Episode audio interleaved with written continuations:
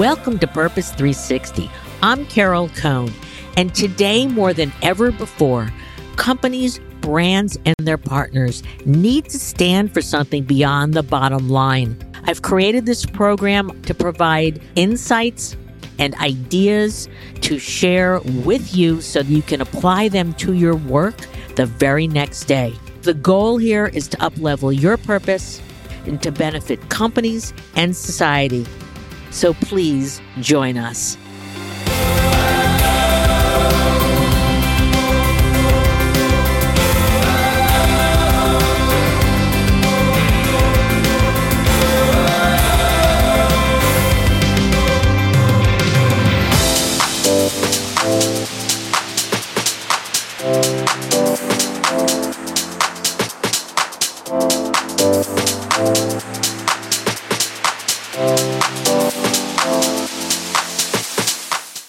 Nextdoor is the online community hub where neighbors come together for trusted connections and the exchange of helpful information, goods, and services. They say in their website that they believe by bringing neighbors together, we can cultivate a kinder world where everyone has a neighborhood they can rely on. They really came to their fore during the COVID pandemic when people were in despair and they were isolated, where now they are over in 25% of US households. They're also in 11 countries. They have 270,000 smaller, unique neighborhoods. There are over 50 million local businesses uh, recommendations. And all of this has happened since they were founded in 2011.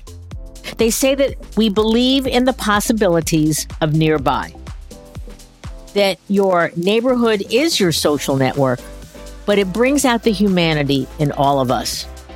Nextdoor's belief is that thriving communities are more than just residents. They are also made up of the local businesses, not for profits, and public agencies that keep neighborhoods strong and connected. And as I mentioned, they have more than 50 million local business recommendations from neighbors to date on Nextdoor. It's easier than ever to take advantage of the possibilities nearby. In this fascinating conversation with Marian Banikarim, we're going to learn at least a dozen new things, but I'd like to point out a few of them. First, she said that companies today need a broader narrative. They need to stand for something, and that's why purpose is so important. When companies want to grow and scale from a purposeful place, you have to come to the table not as me, but as we. Not as me, but as we. When you invite others in, that's where the power and the exponential growth will take place when you're human and you're authentic. Also, the power of advisory boards. We always suggest to our clients, because they are not the experts in a social issue, to create an advisory board. Nextdoor has three advisory boards clients, community oriented, and as well public agencies. And they are packed with people who are really, really steeped in knowledge so, those are some of just the three important tenets you're going to learn today. Please join and listen into this conversation with Miriam. It is one that you can certainly take to the bank. Enjoy.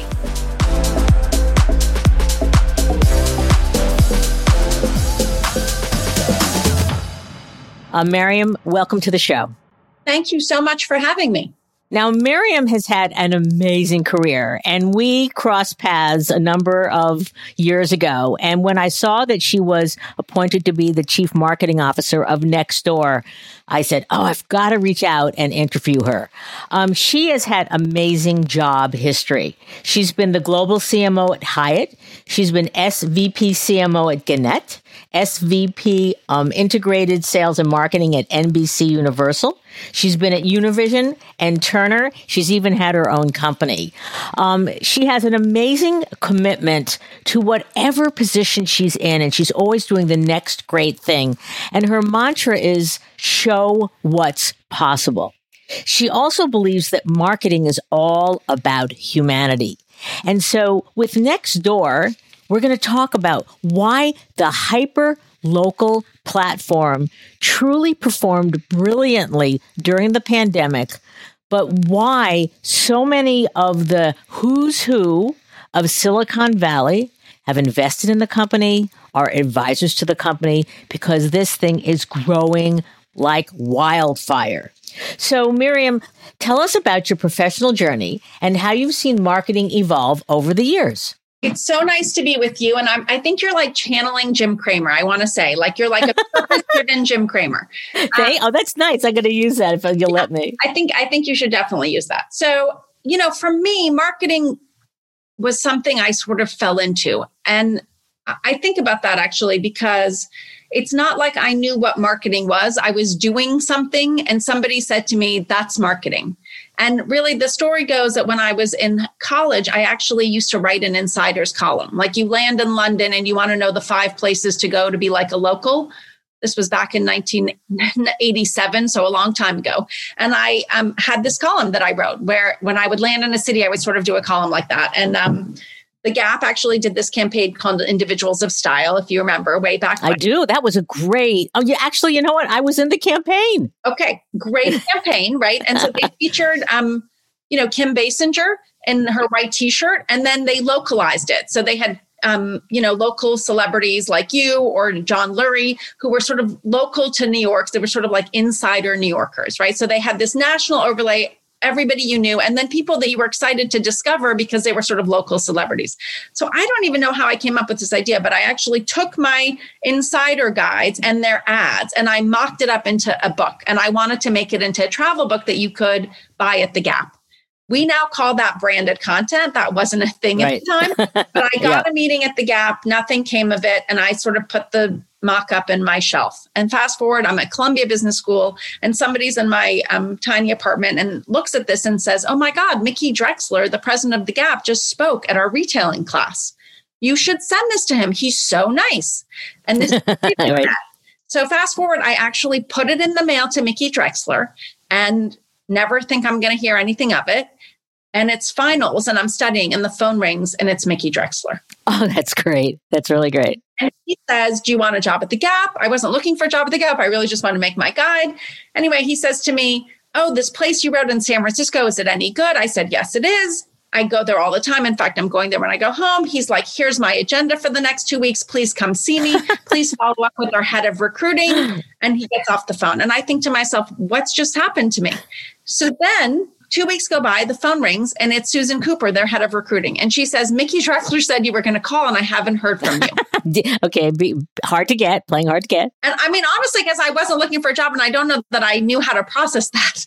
Um, but what happened is in that conversation, she said to me, This is a marketing idea. And I joke to this day that Mickey Drexler and Susan Cooper started me on my path. that's great. It's a great story. And, you know, I think the reason that's important is because you know, I think there are people who have five year plans and 10 year plans. I didn't have a plan. I just did. And in the doing, I became. And I think what is marketing? To me, marketing is about storytelling. And so while the tools of marketing have changed and we now have SEO when we talk about tagging and performance marketing and life, you know, customer lifetime value, the thing that hasn't changed is that brands that win aren't just about utility, they stand for something. They need a narrative you you actually buy a device. You know i say all the time southwest is such a great example because the airline business is the ultimate business in terms of being a commodity right? You're literally in the business of moving body from place to place in air. But what southwest did is they they leaned into their purpose. They said we're not in the airline business. We're not in the business of moving bodies from place to place. We're in the business of giving people freedom because we offer $49 fares. And so now somebody can travel for $49 who never was able to afford to travel before. And so redefining their business through the lens of purpose, through this North Star of freedom, which they actually lived, not just from a marketing campaign, but in terms of how they made decisions, right? They actually decided to get rid of blackout dates, which had financial ramifications because they said, if we're in the freedom business, blackout dates are counter to that. So, yes, we can make more money in that moment, but it's not actually moving our purpose further. So they actually were able to break out of a commodity category and have 33 consecutive quarters of growth in what is a highly commoditized business. So what is the job of marketing? The job of marketing in the end is obviously growth. You're I mean it is by definition a business, but how you get to growth is not just in terms of thinking about the job to be done. It's also in thinking about what you stand for and how you tell that story to the world. And that's fabulous because you answered my second question, which is why is purpose important today? So you've defined that standing for something truly gives you, it makes you more human. It gives you an opportunity to talk in different ways and tell stories. So why is purpose even more important today than when Southwest or when I worked with Rockport and Reebok, you know, decades ago, that it gave them something to talk about. So why today? Why is this so critically important? Well, I mean, I think purpose has been important for a long time. It's just become more fashionable, right? You now see it more in the headline. And I would say to you, there's sort of two other things that are happening. One is that you know as as our countries become pressured globally you're seeing the need for businesses to actually take more of a stand and and do things that they didn't used to have to do before right? We we depended on governments to lead. And now you're seeing the call for many people to in fact lead um, from the business perspective right? And so there's this push on ceos in particular to take a stand and do good right? And so that's one one sort of insight that's happening in the marketplace. The other thing is younger generations expect the brands that they you know buy to have a purpose. They actually demand that they know what that company stands for because they understand inherently that they their pocketbook carries weight right? Because i think the, one of the things the internet has done it's democratized your ability to communicate broadly right? To sort of push a message out. And so that generates change. And so now people say, hey, you know what? I'm going to support Ben and Jerry's and I'm going to do it vocally because they stand for something that aligns with my belief, right? So you're having this demand from a customer perspective. You're having this demand and pressure point on CEOs at all levels, which is why you now have like, you know, CEO roundtables and all these kinds of things.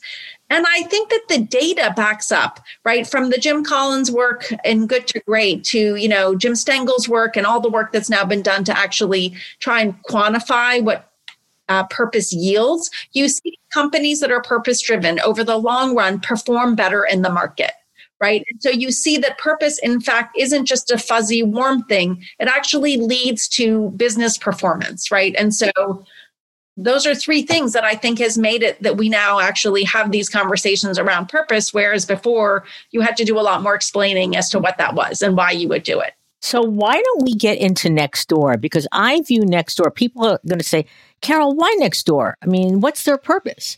But their purpose is their premise.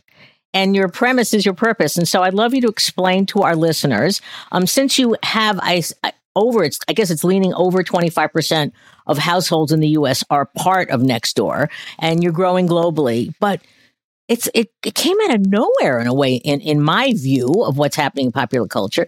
So just talk about who is Nextdoor and you know where the idea came from. That would be great yeah. So Nextdoor was founded when um, the founders actually came upon a Charles Blow article, um, who's the opinion writer for the New York Times. He wrote up a, um, the Pew study. And in the Pew study, it said that 28% of Americans didn't know a single one of their neighbors. And when you think about the fact that we actually live in the age of the internet where there's hyper connectivity thanks to technology, the fact that 28% of Americans didn't know a single one of their neighbors was astounding. And they thought, okay, well, how can we actually leverage technology to enable connectivity, not just through technology and online, but in real life, right? Like the idea that knowing the people next to you can actually change your experience and your life, right? This notion, I think back to Sebastian Junger's book, Tribe. He says that tribes used to be defined by geography, right? And so that's actually something that really comes to mind as we get locked down in COVID and we're basically, you know, locked in place in a way that before I used to feel sort of unity with LaGuardia or O'Hare. I now am doubling down on my name. right. There you go. and so. I think um, what Nextdoor was trying to do was connect you to those closest to you so that you could actually meet them in real life. And so I think for us, it's about how do you integrate into your community and plug into the neighborhood in the way that works for you. And the data shows from Vivek Murthy to Kelly, who wrote The Rabbit Effect, that if you are connected, and they call it weak ties, which I always find is sort of an interesting word. But if you know Stefan's name, who you know runs Bergamote, the bakery, if you wave to you know Nathaniel, your neighbor, or if you gather sometimes and actually share a coffee at Joe's coffee shop, you actually are healthier and just are, are happier as a person. Like that data now exists. And so as we've become more disconnected, which Bob Putnam talks about, the desire and the need to be more connected, particularly as we've now experienced an incredibly difficult year of despair and anxiety and isolation. Like that's why Nextdoor has really, I think, come into full relief.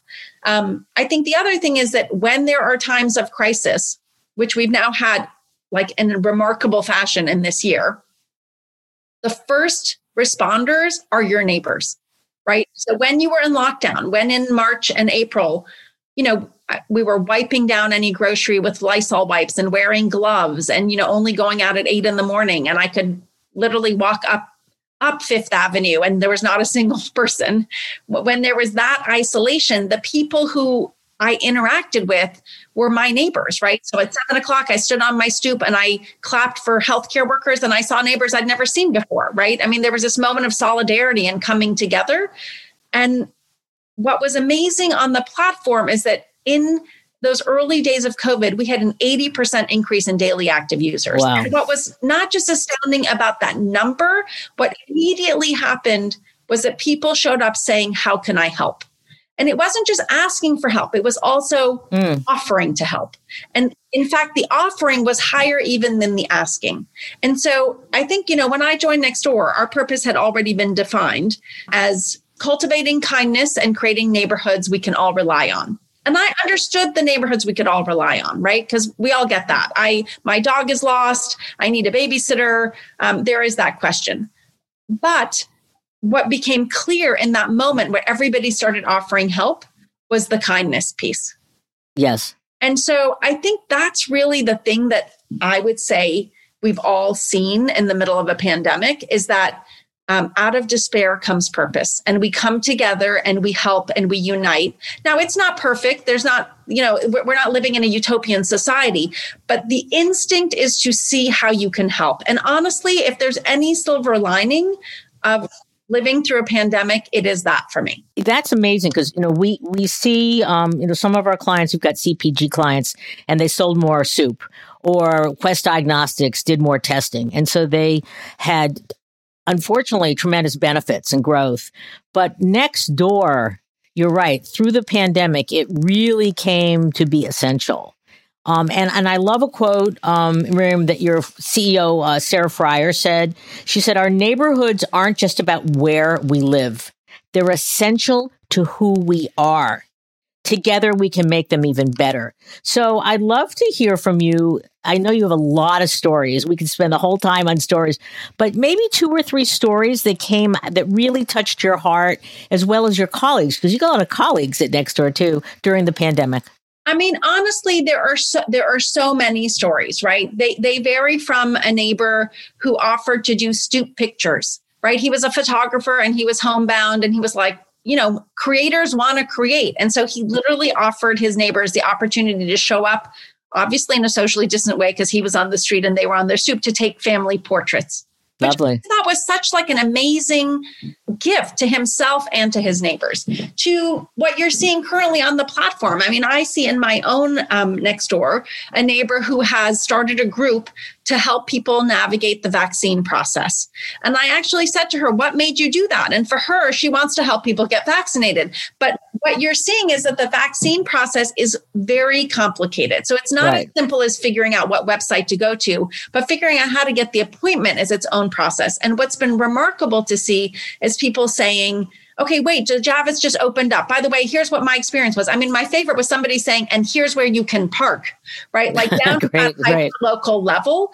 We saw conversations around um, the vaccine and the again the level of offering to help around the process just again go up exponentially at the beginning of the year right because the process was complicated. In fact, I had several people call me, my mother in law in Florida. She was like, People keep telling me I need next door. Don't you work at next door? Like, how can that help me? to go on next door right. because, you know, right now you see your own neighborhood and actually track what's happening because people will update what they're seeing as they go get the vaccine, right? Or my sister who said to me that she, in, in fact, was able to get, um, a friend of hers a vaccine by just continuously tracking what was happening on next door because people were literally saying this place opened up that place opened up you know go here right?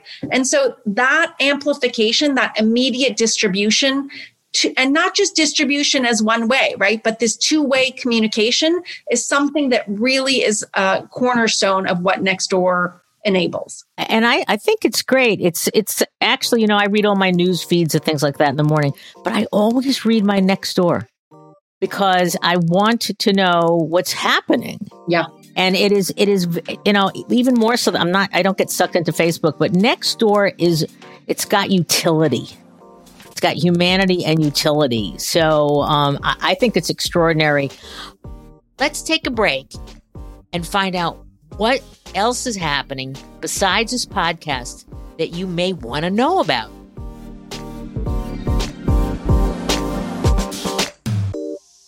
As reported in DealBook, the SEC is reconsidering its authority to require companies to be more transparent in their reporting of ESG issues environmental, social, and governance issues. Allison Herren Lee was named acting chair of the SEC in January. Now, the SEC's job is to meet investor demand for more data on a range of corporate activities, such as reporting on human capital, human rights, and climate change.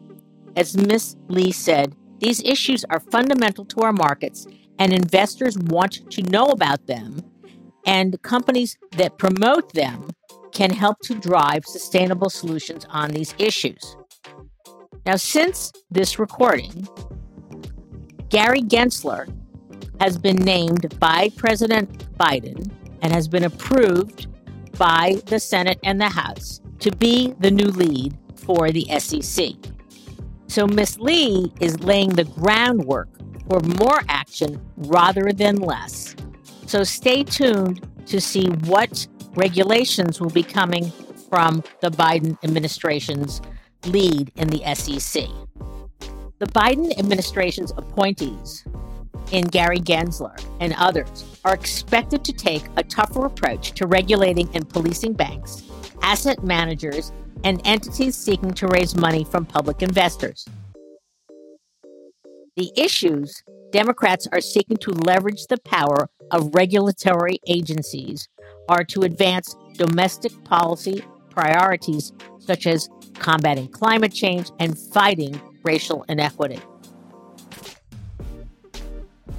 So stay tuned um, of this development, and we will report back in other in the know sessions and future podcasts. Now back to our wonderful conversation with Marian Banikarim, the Chief Marketing Officer of Nextdoor.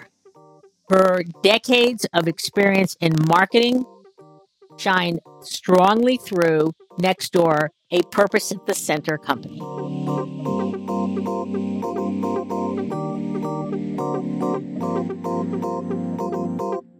You've also done some amazing partnerships. Um, I love the one that you did with Walmart. Yeah. Can you talk about that? Because because it, it happened during the, the pandemic and it was first of its kind for you in Walmart. But can you explain that? It's a great idea. Yeah, I, I mean, I'll tell you about two of my favorite. So Walmart is definitely one. I think um in that moment where COVID was ramping up, we all wanted to help, right? It wasn't about marketing. It was actually about being there meaningfully for your neighbors and your customers. And so um, one of the first things we did from a product perspective is we accelerated our roadmap and we launched groups so that you could find people interested in the same thing easier in the feed. And then we also enabled a map functionality, which had been used for trick or treating. So you could pin your home so that people could see visually where to go trick or treating. We turned that into help map. So you could actually pin your home to say, I need help or I um, am offering help so that you could visually see how far the person was from you. And in fact, in my neighborhood here in Chelsea, I opened up a group called COVID How Can I Help? Something like that. And I think it was the, the a help group. And so we all got in the group, really just neighbors. And then literally there was somebody who needed help. And somebody said, I'm coming all the way from the West Village. I, I went and did that once. I went and picked up um, prescriptions for somebody. Is there somebody closer? Because it's a little bit hard for me to get from here to there, right? So you were seeing that behavior organically happen. And we were shipping product to meet that need, right? Like when you live your purpose, you begin to work 24 7 to make sure that you're there in, in the moment of need. I think on Walmart's side, we started having these conversations and it was clear that people needed hyper local information about their local walmarts right? Like is it open? Do they have wipes right? You needed to be able to engage to get real time information and walmart wanted to make sure that they were actually there for their customers. And there was also what was happening was people were immunocompromised and couldn't necessarily get out of their home or you know had kids and they couldn't get out because of babysitting situations or all kinds of complications that we were all navigating so we started these for the first time. We actually had a partner go in on the groups and on the map. So you could say, I'm going to Walmart and I'm happy to pick up groceries for you. Let me know if I can help. So this solved multiple problems, right? And enabled Walmart um, through their local stores to get you information about the hours and sort of hyper local information that was relevant to you. It also enabled neighbors to be able to um, sort of carpool needs together it kept basket sizes high at Walmart, but it also reduced foot traffic, which, you know, people who actually had to show up as essential workers, their safety was also a concern. I mean, I loved it for the complexity of what it was trying to solve and all driven by two companies who are purpose driven who wanted to be there meaningfully for their customers in that window. So that by far is one of my favorite. I think another one that um, I also really love for different reasons is a partnership we did um, with H&R Block around Make Every Block Better. And the reason I like that partnership is because the plan before COVID was that they actually ran a promotion where people got to suggest projects that bettered their neighborhood, that made every block better. And so there were 10 winners, and the goal was that after the winners had been selected, we would actually enable these things to happen in local communities. So, somebody, for example, wanted to do a community garden. And so we had an events team that was going to work with this person to enable that community garden to happen. And then COVID hits. So there were sort of two options. You could say, you know what, we're going to have to park this idea because we're not getting out, right? I mean, COVID, we, we, can't send an event team. That's just not happening. But what I love about the ingenuity of the H&R Block team and the Nextdoor team is that they reimagined how to actually do that because again, the need was still there. So they actually pivoted and enabled the program to pull from the local businesses. So for the community garden, they actually bought from a local store and they sort of enabled this ecosystem to support local businesses. And then they scheduled for people to do the community community garden an interval so that it was safe. So instead of sort of this team coming in, they actually mobilized the community and supported the local businesses to solve for the same thing. Again, a moment of remarkable ingenuity. And I think if there's anything we've seen is that we can be resilient, we can reimagine and reinvent, right? Like there's more digital innovation that's been sped up than anybody thought was humanly possible, right? And so if you come to the table not preset with ideas, but with the mindset of like, how can I solve the problem?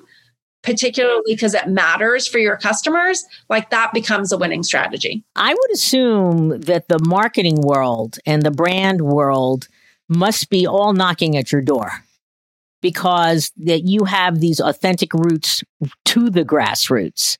Um, you don't have to tell me who, but I'm assuming that you probably have many other potential partnerships in the wings? Well, if you're looking for hyper local, but at scale, we are a great partner, right? And I say, you know, what does next door equal? Next door equals neighborhood. So if you think about us as the neighborhood app, the place that you go to plug into your neighborhood to get immediate distribution to the neighborhood, the fastest way to integrate into your community. If you're a brand that wants hyper connectivity, which, you know, for a Walmart, right? Perfect example. For an H&R Block, perfect example. But also you need scale because it's not a one-off. Like we're perfect partner. But I think, you know, the best partnerships and look, there's day to day business that we do, but the best partnerships is when like minded brands come together to do bigger unlocks, right? And so I think of who else wants to own the neighborhood? You know, not own it outright, but who else wants to stand for the neighborhood? I think one of my favorite spots is the Pepsi spot where they um, celebrated the bodega with the bodega boys and they actually granted. I know that was great. I love yeah. that spot. And the reason I love that spot is because the bodega is the heart of their neighborhood, right? And Absolutely. we all have some version of that bodega. And I think like when the world opens up, I want to have the ultimate block party with Pepsi, right? Like somebody else. I bet you're planning that. I bet you're knowing you, you're planning that. You're not going to tell us, but I bet you are. Somebody else who also gets that the block party like imagine when the world opens up, the ultimate block party that we're all just waiting to have, um, that gets at the heart of the heart of the community is sometimes your local store, right? Your bodega, Joe's coffee shop, whatever that is, um, in what you know, in whatever market that you live in. Do you find that there's a difference in you're in the city? I am. And versus I'm in the burbs. Um, and so like we have half acres and such. Do you find there's a different feel or the way the communities, the neighborhoods inter, you know, interact?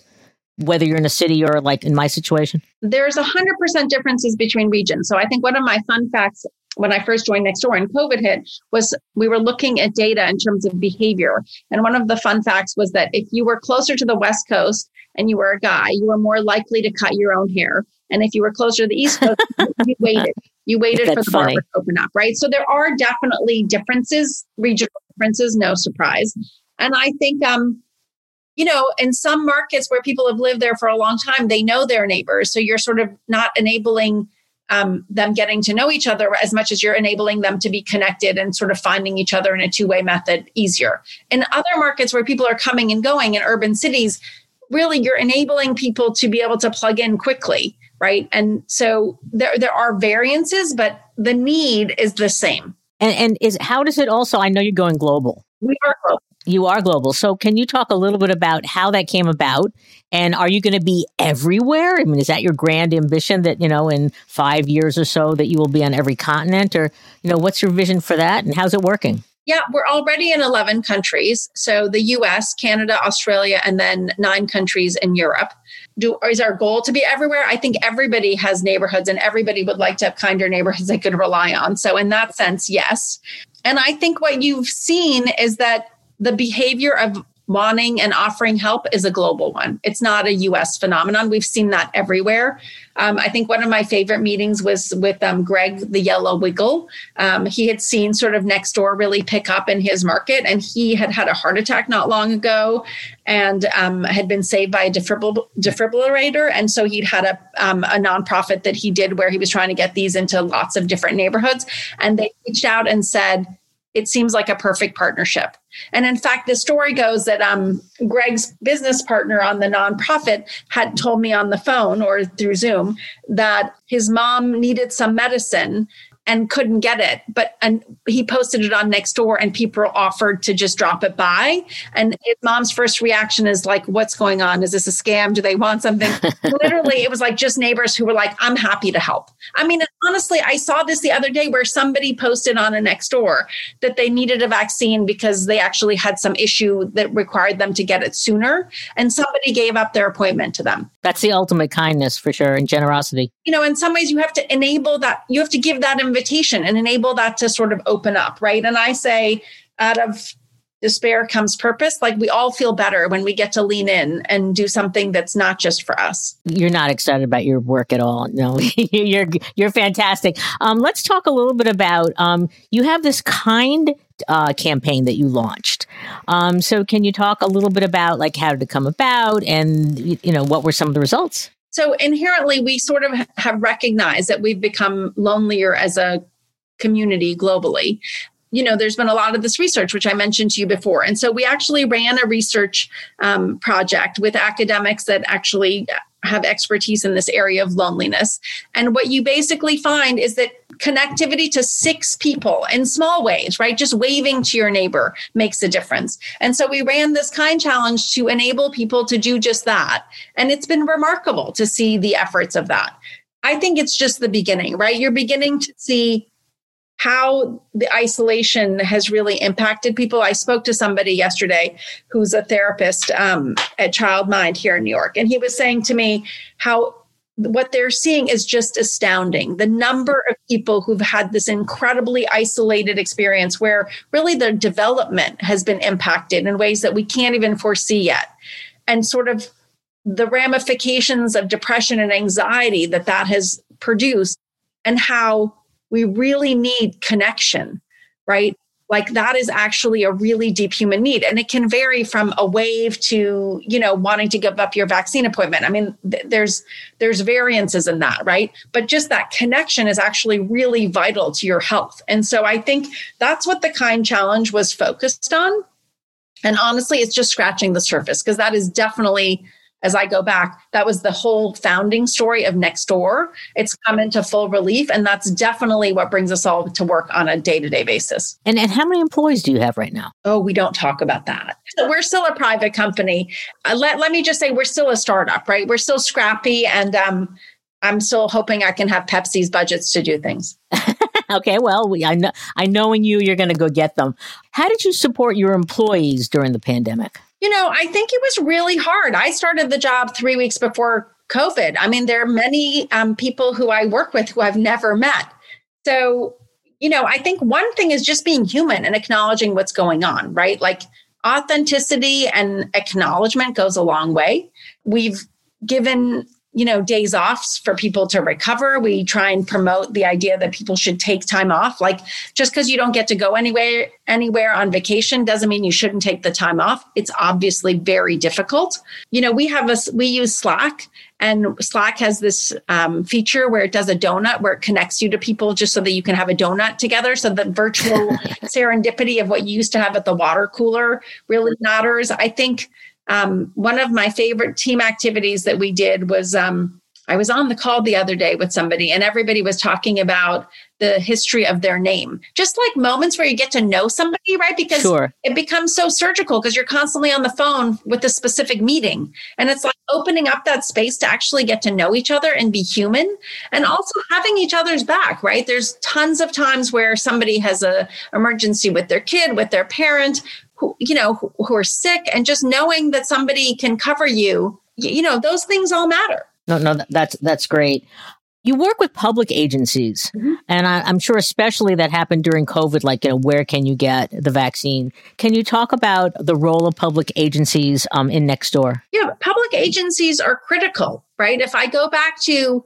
where the neighborhood hub. We're sort of the place you go to plug into the neighborhood. Your neighborhood is made up of Troy and Nathaniel, who live down the street from me, Stefan, who owns Bergamote, but also the EMTs who showed up to help right in the middle of the crisis, or Erik Bottcher, who used to be uh, Corey Johnson's chief of staff. It's the ecosystem. I love Erik Bottcher. He actually has been doing litter pickups every Saturday, which he promotes on Nextdoor. And I showed up. I was like, you know, I can admire the problem and complain about the fact that sanitation has pulled back, or I can show up. And literally, my husband and I showed up. It was like 10 minutes. I was like, let's just pick up the garbage. So, you know, I think um, public agencies are critical. And I think, you know, it's not even just that. The other day, you know, we're all work from home, like we're literally tethered to the computer and the internet. And Verizon went down and we had no internet, oh, internet service, right? You're like, oh my God, how's that going to work? The first thing I did was I checked Nextdoor and somebody had said, hey, is everybody's service down? Right. And so just knowing that we weren't alone. And then my husband checked and he'd actually gotten a message from Verizon. So I went back in and I said, like, oh, they sent an email. And then we all sort of stayed in touch to be like, is it back up? Is it not back up? Like somebody was like, does somebody need to come to my stoop? Right. So enabling that two way communication matters not just for like the Con Eds and the Verizons, but also for your city council person and your governor, right? And and the CDC and the World Health Organization and the Red Cross, because when COVID hit, it was like, okay, we're not the source of truth, but who is, and how can we make sure that we're giving that source of truth? We're making sure that our neighbors are getting access to that source of truth. So it's it's a critical part of the ecosystem.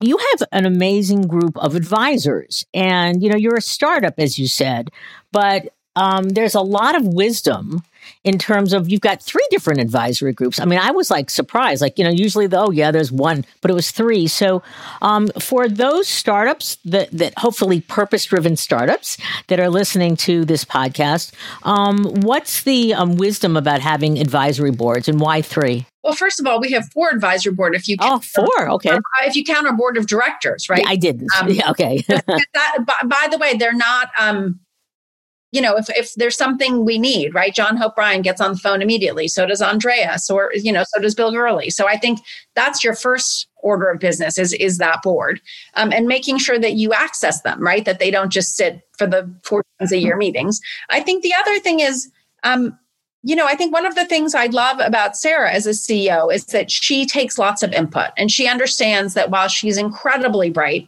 that we can always learn from others. And so enabling that through advisory boards where we actually set up advisory boards where it's not just about what it does for you it's also like what they get out of it because like we all want to make sure that we use our time wisely has been just a remarkable thing. And so our advisory groups we have one focused on public agencies to make sure that we're actually good partners to them one focused on neighborhood vitality because in the end we want um, our neighborhoods to be vital. And there's a lot of really good academics and different um, people who focus on this topic and are incredibly smart that you want to actually be able to draw on.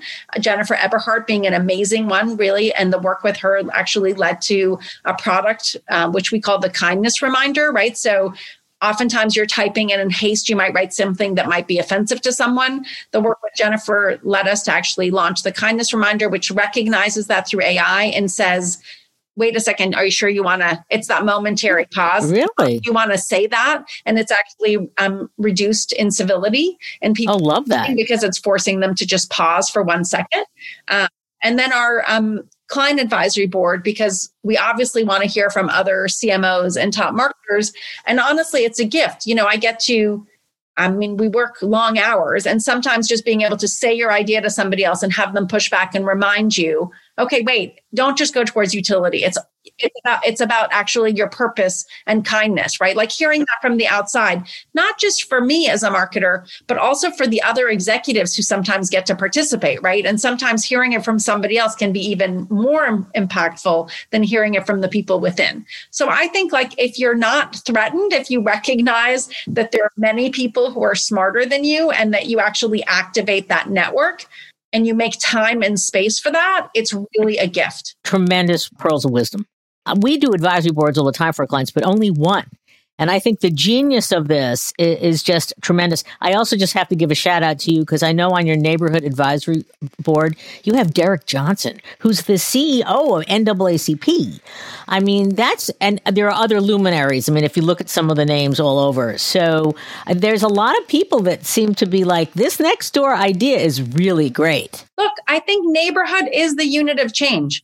It is the hyper local to scalable thing. We all want vital neighborhoods, no matter where we live, in what country and what neighborhood.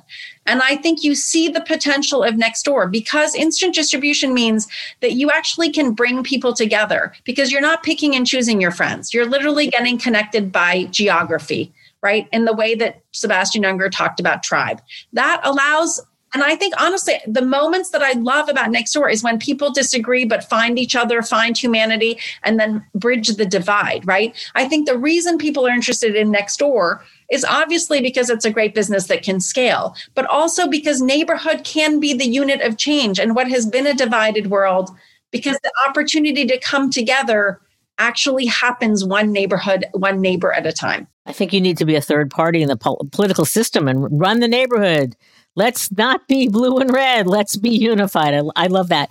Um, Miriam, you are like, I think, probably one of the most quotable guests I've ever had. Fabulous and smart. So, in, in closing, a couple things I, would love to just ask you. You gave some great pearls of wisdom.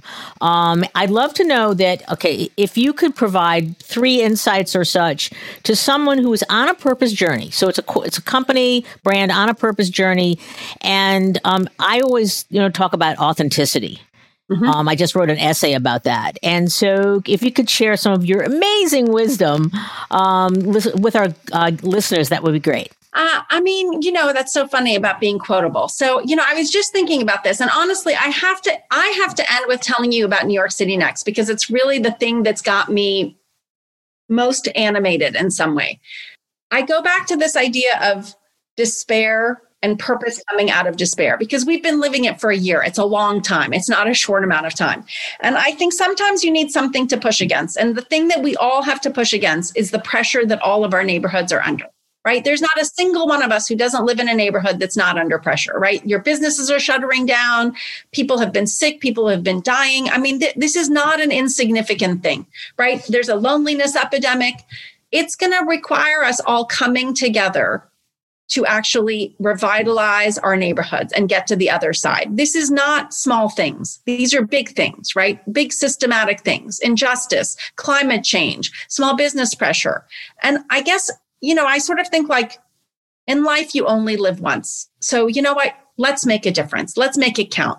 And so when I think about that, in August, when James Altucher wrote that story saying that New York City was dead, and it was like, you know, maybe the 10th time I heard that you know, we turned to each other and we said, what are we going to do? I started a group on Nextdoor called I Love New York More Than Ever because I wanted to just share the positivity. I wanted to right. share my love of New York about how I, it was my identity, right? That I used to make these lists of things I was passionate about and New York was always in the top three. And then I, you know, with a couple friends, we emailed our, our network of friends and we said, who else is in to actually do, not just watch and complain, but get in and get involved. And out of that was born this crazy journey, which is now 600 volunteers strong, which is New York City Next. And we literally came together, came up with an idea, and we enabled these moments of spontaneous joy to happen when the city was frozen, right? From, you know, just having Elio Villafranca and three others jazz musicians who normally play in Lincoln Center who won Grammys to perform right on the corner of 21st and 9th, bringing energy to the open air restaurants. To this moment we had in October where we had 24 Broadway performers, including Bernadette Peters, on the red steps at Times Square, right? And so what was remarkable about this journey is not that everybody said yes. That in itself was remarkable. Everybody said, like, yes, how can I help? From the Bernadette Peters to the Michael McElroys to Clear Channel, who gave us um, outdoor space worth millions of dollars for two months. But what was even more remarkable was that when we came together in a socially distant way and people actually used their voice out loud to sing together, how moved we all were, right? How it actually changed like the molecules in your body and you experienced right. joy and collectiveness, right? But even more than that, because now we've done 13 or 14 of these and a whole bunch of love letters to the city, everybody who volunteers said to me, Oh my God, it's been so difficult. It feels so good to have something positive to work on. And out of that, we found a community, a community of people who really love the city and, and lean in for the city, but who care about the arts, who know that the artists are our soul and our, you know, heartbeat in New York. And so it's not about me. It's not about any one of us. It's about the collective. And so, if I was going to leave you with anything, if you care about purpose, you have to come to the table as we and not me. And by the way, what better moment than right now when your we is needed? Come together with other people. It can be as small as waving to your neighbor, right? But it can also be like these many things that we're seeing mobilize in cities, right? New York City Next is just one example. There's at least 10 of those, and I've seen them here. And I know because of Nextdoor, I'm seeing them all over where people say, okay, you know what? How can I help? How can I help? Get together with other people because there's power in the collective. And Ava DuVernay says that you dream big when you dream with others, right? And I oh, nice. that yeah. really matters. That's absolutely extraordinary. And you're so right. Um, it's not, it's about the we, not the me. Um, especially if it's going to be authentic and if you're going to try and create a movement and truly tie the energies of people together, even if they're scared or withdrawn or fearful. You've been an amazing guest, and the pearls of wisdom are just, it's, it's a few strands at least, some very long ones. Um, is there anything else, Miriam, you'd like to add before we unfortunately have to end our conversation? No, I mean, the main thing I would say is thank you so much for having me. Um, you know, it's a gift to be able to share and to get inspired by everybody else. And you know join the movement. Start your own new york city next whatever that version is for you or join our movement. You know there, there's always something to do. Oh that's great. So um, i want to thank you so much for joining us. This has been a great conversation and i'd like to end with the question for our listeners. I always used to ask what is your purpose? But i'm now going to shift it to what is the power of your purpose? So thank you very very much